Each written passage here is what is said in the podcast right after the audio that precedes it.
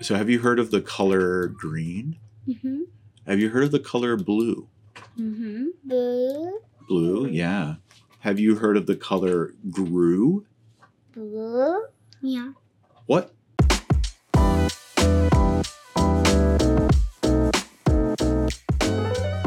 Now, if you think Hume got us into a pickle with induction, wait till you see the mess that Goodman makes of induction. So, one way of thinking of what Hume was doing was he was saying, in the past, F's have been G's. So, how can we move from past F's being G's to future F's being G's? And what Goodman is asking is, what if the F's could have been described both as G's or H's? How am I going to make some conclusion about in the future F's being G's or F's being H's? How do I decide whether the, the F's of the future are going to be G's or H's? Um, and so the way he gets there, the way he gets to his new riddle is by thinking of induction as hypothesis confirmation. And what we mean is simply we have some hypothesis to say that F's are G's, and we go out into the world and gather some data, we gather some observations, and we say, oh, okay, we've observed all these F's being G's. Now that those observations of F's being G's confirms our hypothesis that all F's are G's, or at least partly confirms our hypothesis that all F's are G's. Now, there's a well known problem in formulating hypotheses when we're doing hypothesis confirmation. So, here's an example that illustrates how we don't want to form hypotheses.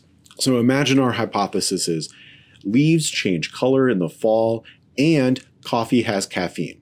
So, our hypothesis is a conjunction of these two things leaves changing in the fall and coffee having caffeine.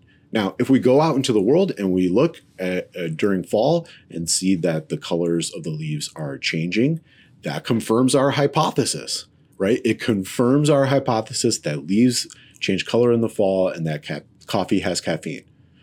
But wait, there seems to be a problem. The fact, the mere fact that leaves are changing colors shouldn't have anything to do with coffee having caffeine, right? So we've formulated a bad hypothesis. And what Goodman's new riddle does is he puts a twist on this kind of problem. So here's his hypothesis. Here's the original hypothesis. All emeralds are green. We go out into the world and observe. We have lots of emeralds being green. So as a result, it partly confirms the hypothesis all emeralds are green. Now think about this new hypothesis. All emeralds are grue. Now you might be asking, what is grue? So Goodman defines grue as green if observed before time t, and blue if observed after time t. Now he puts t as some point into the future. And so we have this hypothesis all emeralds are grue, and the very same observations that confirmed emeralds being green now seem to confirm the hypothesis that all emeralds are grue. So, to the same extent to which we now have confirmation all emeralds are green, we also have confirmation that all emeralds are grue. But this seems like a bad result, right? We don't seem to want to conclude from all emeralds being green that we've observed that all emeralds are grue. In the same way that we wouldn't want to conclude about leaves changing color in the fall uh, that the hypothesis all leaves change color in the fall and coffee has caffeine. We, that seems like a bad inference to make from that data. So, how can we rule out concluding that all emeralds are grue? So, one way to try to get out of this that Goodman considers is to say that our hypotheses can't involve irregular properties. So, by this we mean they can't involve properties that are poor ways of describing the world. And so, if we can use this to rule out bad hypotheses, then we can make a distinction between the hypothesis uh, hypotheses. Uh, the one being that all emeralds are green, and we can say that's a good hypothesis. It uses regular properties, and we can say we don't have confirmation from all from observed emeralds being green that all emeralds are grue because grue is an irregular property.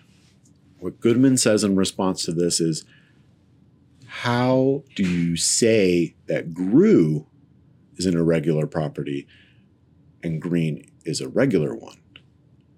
Because I could have defined green as being GRU before time t and bleen after time t, where bleen is blue being blue before time t and green after time t.